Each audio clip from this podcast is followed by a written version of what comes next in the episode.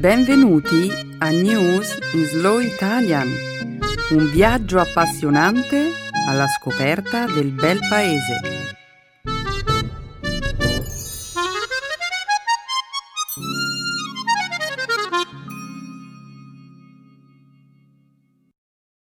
È giovedì 3 gennaio 2019. Benvenuti al nostro programma settimanale News in Slow Italian. Un saluto a tutti i nostri ascoltatori. Buon anno a tutti! Ciao Stefano! Ciao Romina! Ciao a tutti! Buon anno! Nella prima parte del nostro programma parleremo di attualità. Inizieremo con la notizia dell'insediamento del nuovo presidente del Brasile, Jair Bolsonaro, martedì scorso. Continueremo con la decisione del sindaco di Venezia, Luigi Brugnaro, di introdurre una nuova tassa per i turisti che desiderano accedere al centro storico. Poi parleremo della straordinaria resistenza fisica dell'atleta americano Colin O'Brady, che è diventato il primo uomo ad attraversare con successo l'Antartide senza alcuna assistenza. E per finire vi racconteremo di uno chef della Louisiana che ha stabilito un nuovo record, cucinando un gumbo da 6.500 libre. Il risultato di O'Brady è incredibile. Attraversare l'Antartide da solo e senza alcuna assistenza. Eh sì, congratulazioni a Colin O'Brady. E congratulazioni anche al nostro chef della Louisiana. Wow, cucinare un gumbo da 6500 libre. Parliamone subito. Ne parleremo tra pochissimo, Stefano. Adesso, però, eh, lasciami finire di presentare gli argomenti della puntata di oggi. La seconda parte della trasmissione sarà dedicata alla lingua e alla cultura italiana. Nel segmento grammaticale vi illustreremo come si concorda il participio passato al tempo passato. E concluderemo poi la puntata con un'altra espressione tipica della lingua italiana. Fare uno strappo alla regola. Molto bene, Romina. Cominciamo. Sì, Stefano, che lo spettacolo abbia inizio.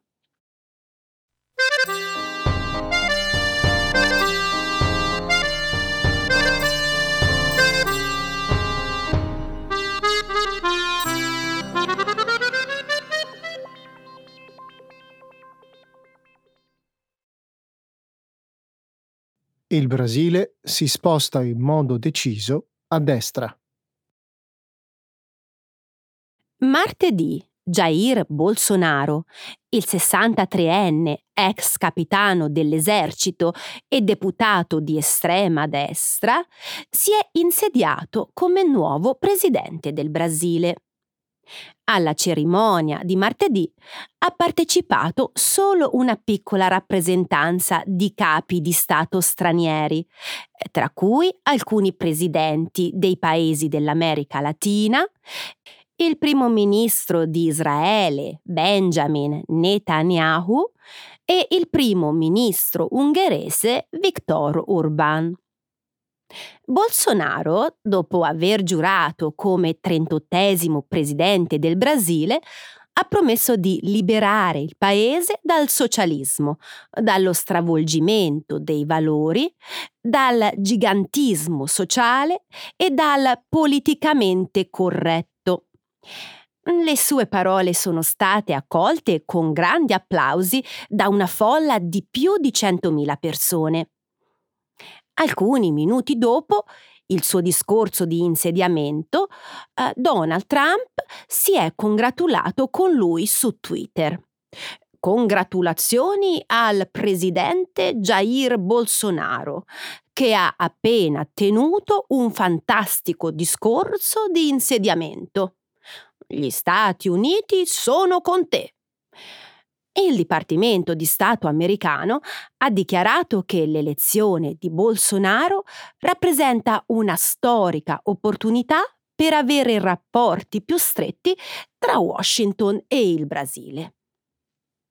Il successo elettorale di Bolsonaro segna un radicale passaggio a destra per il Brasile. Non è tuttavia la prima volta che il paese abbraccia le politiche di destra. Dal 1964 al 1985 il Brasile è stato governato da una dittatura militare, su cui Bolsonaro ha espresso commenti favorevoli. Il nuovo presidente del Brasile assume la guida di un paese di 200 milioni di persone che patiscono per un prolungato malessere economico e che sta vivendo un incremento dell'insicurezza e un enorme scandalo legato alla corruzione che ha sconvolto le istituzioni politiche e finanziarie.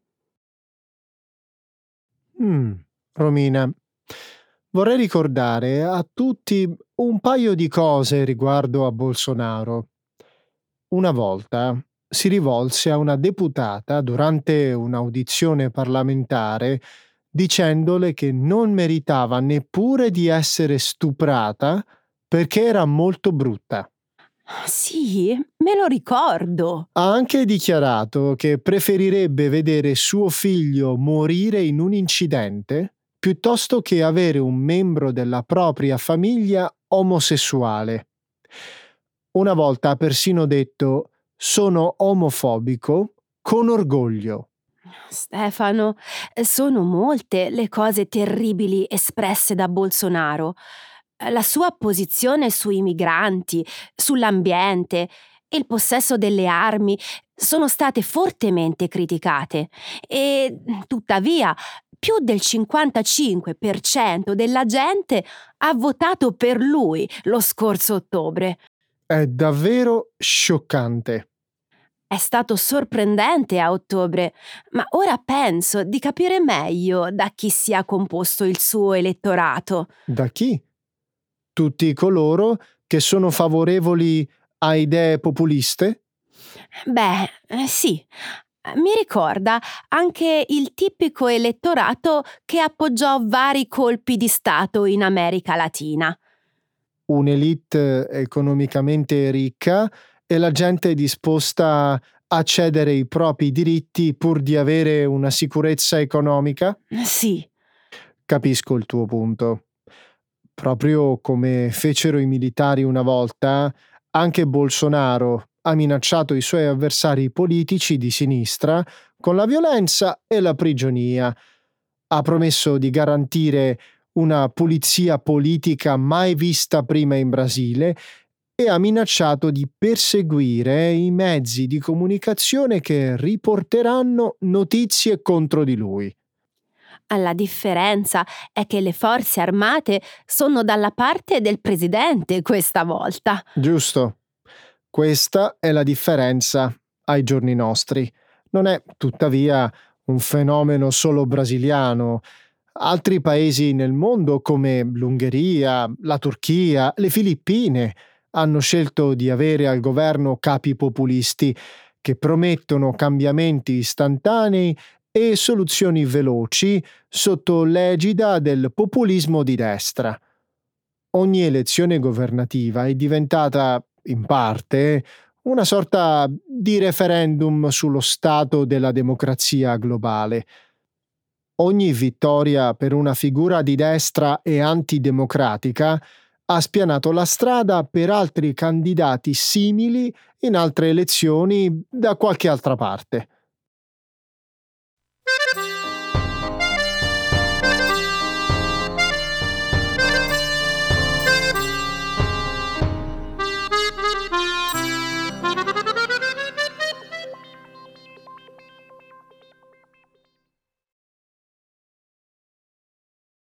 La città di Venezia farà pagare una tassa di accesso fino a 10 euro ai visitatori giornalieri. Domenica 30 dicembre il sindaco di Venezia Luigi Brugnaro ha annunciato che tutti i visitatori, non solo quelli alloggiati presso gli hotel, saranno tassati per l'accesso al centro cittadino.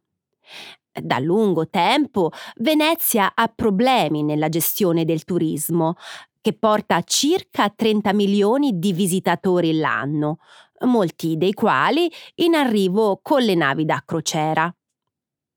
Il sindaco sostiene che la tassa consentirà di gestire meglio la città e di mantenerla pulita e, soprattutto ai veneziani, di vivere con maggior decoro. L'imposta potrà variare dai 2 euro ai 10 a seconda del periodo dell'anno. La giunta comunale è chiamata a risolvere i problemi cittadini prima di un'importante assemblea dell'UNESCO programmata per luglio 2019, dove Venezia potrebbe essere messa nella lista dei siti patrimonio dell'umanità in pericolo.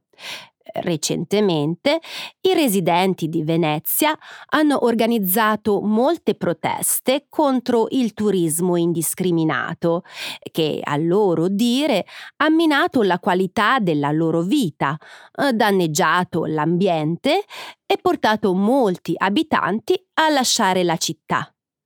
La popolazione di Venezia, infatti, è passata da 175.000 persone al termine della Seconda Guerra Mondiale ai 55.000 di oggi. Mi rendo conto che la tassa sia una scocciatura per le tantissime persone che stanno pianificando la loro visita a Venezia. Ciononostante, sono solidale con i residenti.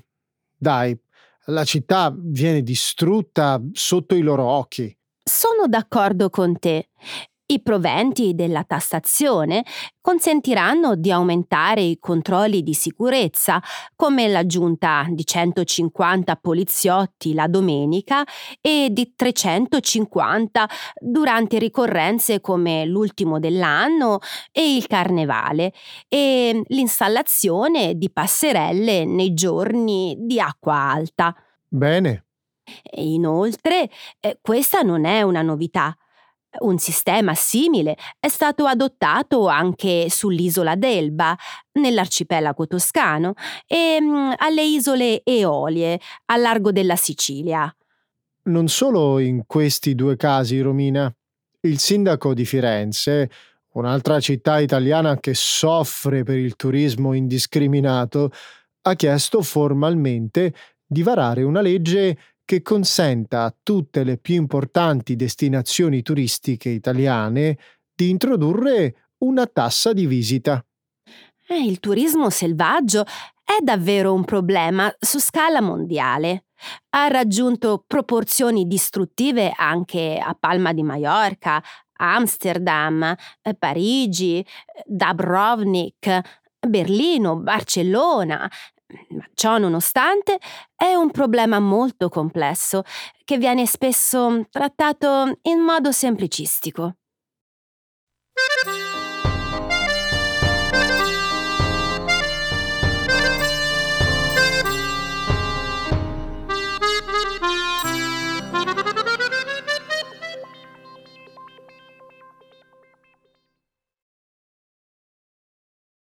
Colin O'Brady ha attraversato l'Antartide in totale autonomia.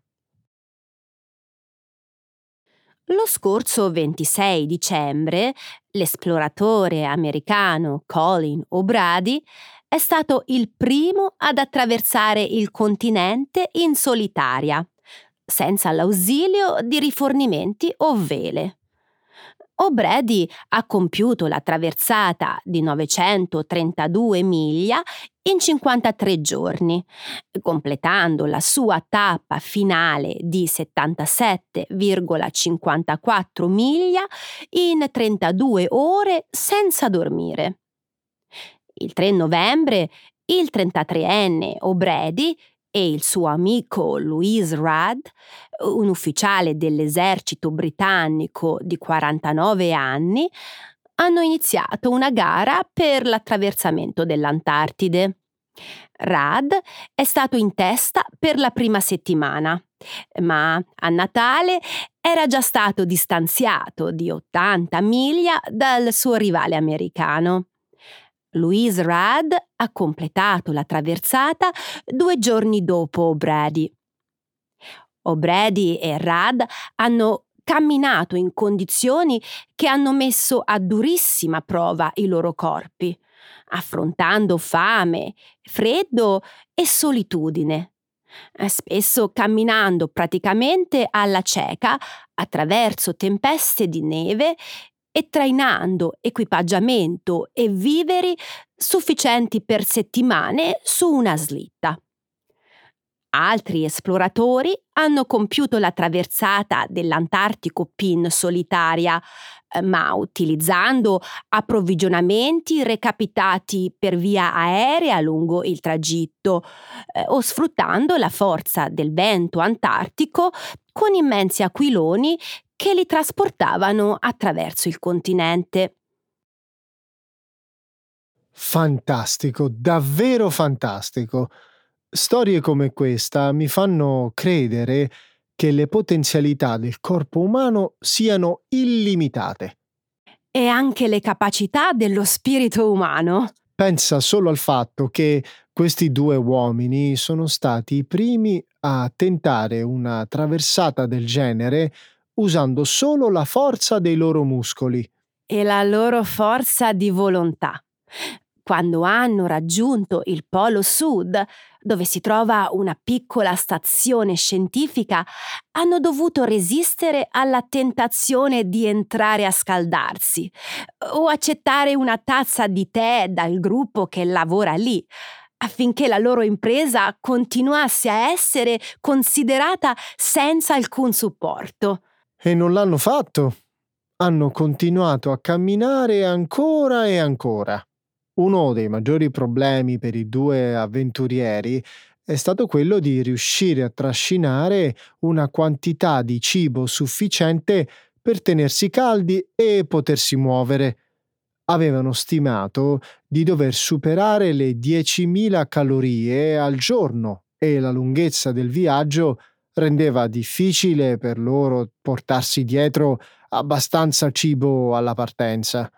Ho letto che il peso iniziale della slitta era di circa 170 kg. Sì, 170 kg o 375 libbre.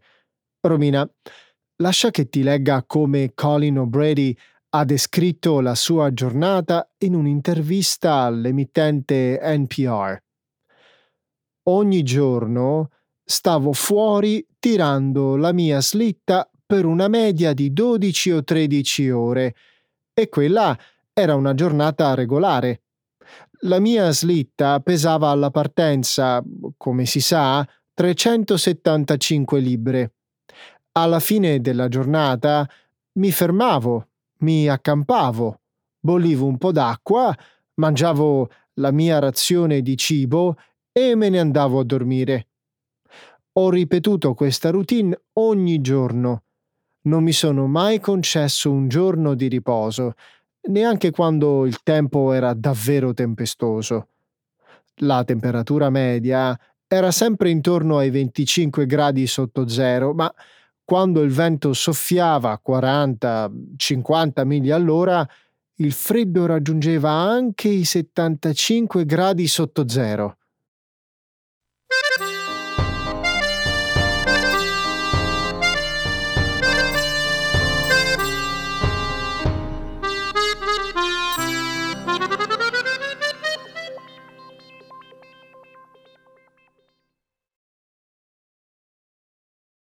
Uno chef della Louisiana batte un nuovo record.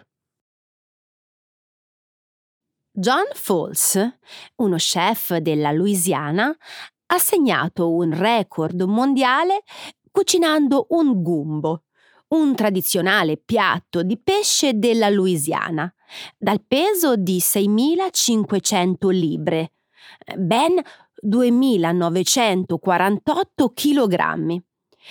Il cuoco ha battuto il suo precedente primato del 2015, fissato a 5.800 libbre. Il gumbo è stato servito lo scorso giovedì durante una partita di football americano a Shreveport, una cittadina della Louisiana. Per la realizzazione della ricetta sono stati utilizzati 983 libre, 445 kg di gamberi, 590 libre, 268 kg di pesce gatto, 299 libre, 136 kg di granchi, 262 libre, 119 kg di alligatore, 111 libre, 50 kg di ostriche e 33 libre, 15 kg di gamberi di fiume. Lo chef Falls ha impiegato circa 6 ore per realizzare il piatto, che è stato servito a 11.000 persone. I proventi della vendita, eh, che sono stati più di 50.000 dollari, andranno in favore di una fondazione benefica che fornisce alloggio alle famiglie dei soldati che sono in cura presso strutture sanitarie e militari. Il risultato comparirà nel prossimo libro dei Guinness dei primati. Wow! Quasi 7000 libbre di zuppa di pesce. Chissà quanto lavoro c'è voluto per prepararla. Eh, non è una zuppa di pesce qualunque, Stefano. Hai mai mangiato il gumbo? Uh, beh, no. Sicuramente non con l'alligatore come ingrediente. Sono davvero incuriosito. È, è legale? Mm, cosa? Eh, mangiare alligatori? Sì, non sono una specie in via d'estinzione? Mm, no. Gli alligatori americani non sono più una specie in pericolo, anche se sono stati davvero a rischio di estinzione a un certo punto. Eh, tra il 1800 e la metà del 1900 gli alligatori erano um, cacciati per la pelle, che si usava per produrre pellami. Erano anche catturati per via della carne Ok, torniamo a parlare di questo straordinario risultato culinario. Puoi immaginare la grandezza della pentola? Mm, beh, l'ampiezza della pentola è piuttosto impressionante. Ben 1068 galloni, 4043 litri. Wow! La differenza è che oltre a segnare un nuovo primato da Guinness, questo gumbo è servito ad aiutare un'associazione benefica. Questo ha sicuramente reso molto felici tutti gli alligatori che sono stati utilizzati per fare la zuppa.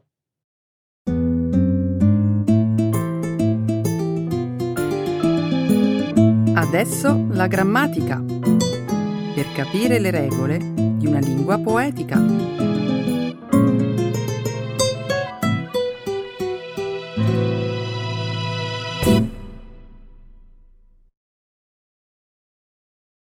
Past tense, agreement of the past participle.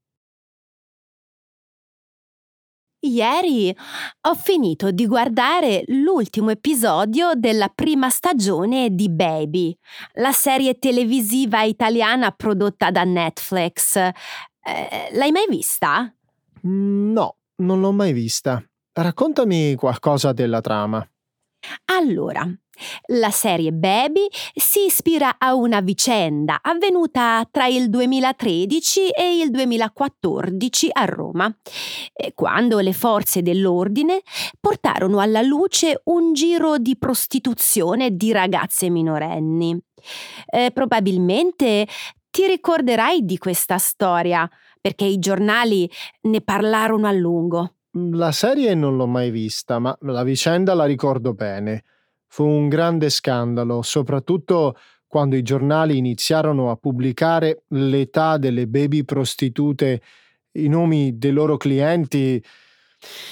All'epoca ricordo di essere rimasta davvero sconvolta dalla vicenda. Te l'ho detto, la storia delle baby squillo suscitò grande scalpore.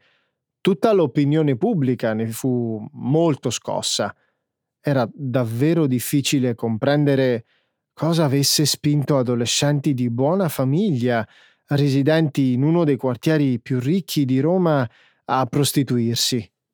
Per non parlare dei clienti, che sfruttavano le ragazzine incuranti della loro giovane età. Professionisti affermati, padri di famiglia, manager, addirittura uomini politici. Tornando alla serie Baby, di cui mi parlavi poco fa, la trama è fedele alla vicenda? La serie in realtà non si focalizza sui fatti di cronaca.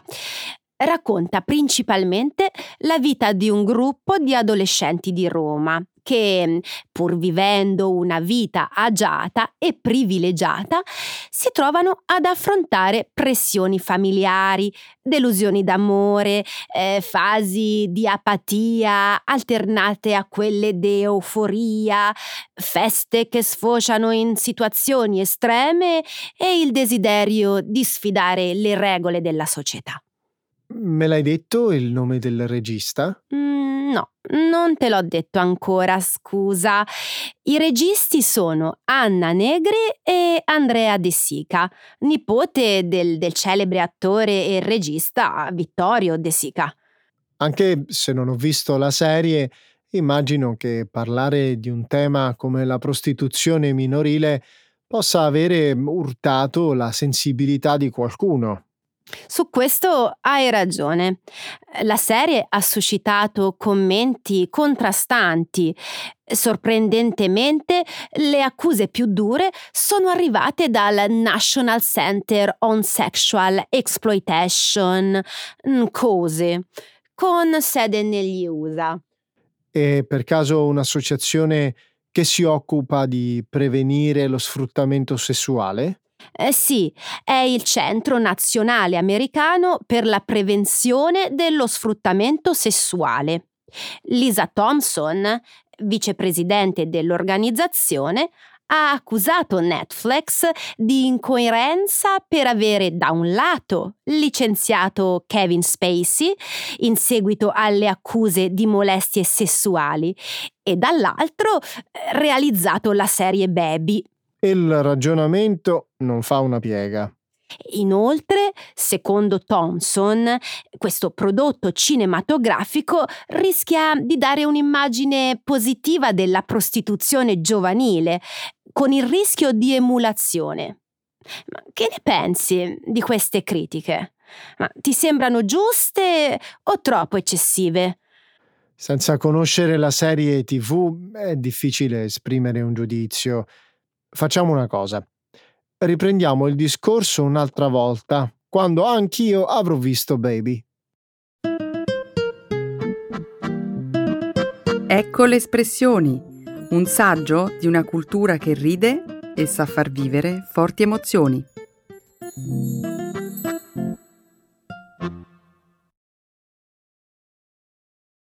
Fare uno strappo alla regola. To bend the rules.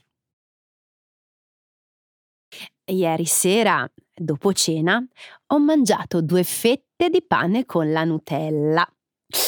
In genere sto molto attenta a non esagerare nel consumo di grassi e zuccheri, ma ieri non ho saputo resistere e ho deciso di fare uno strappo alla regola. Hai fatto bene.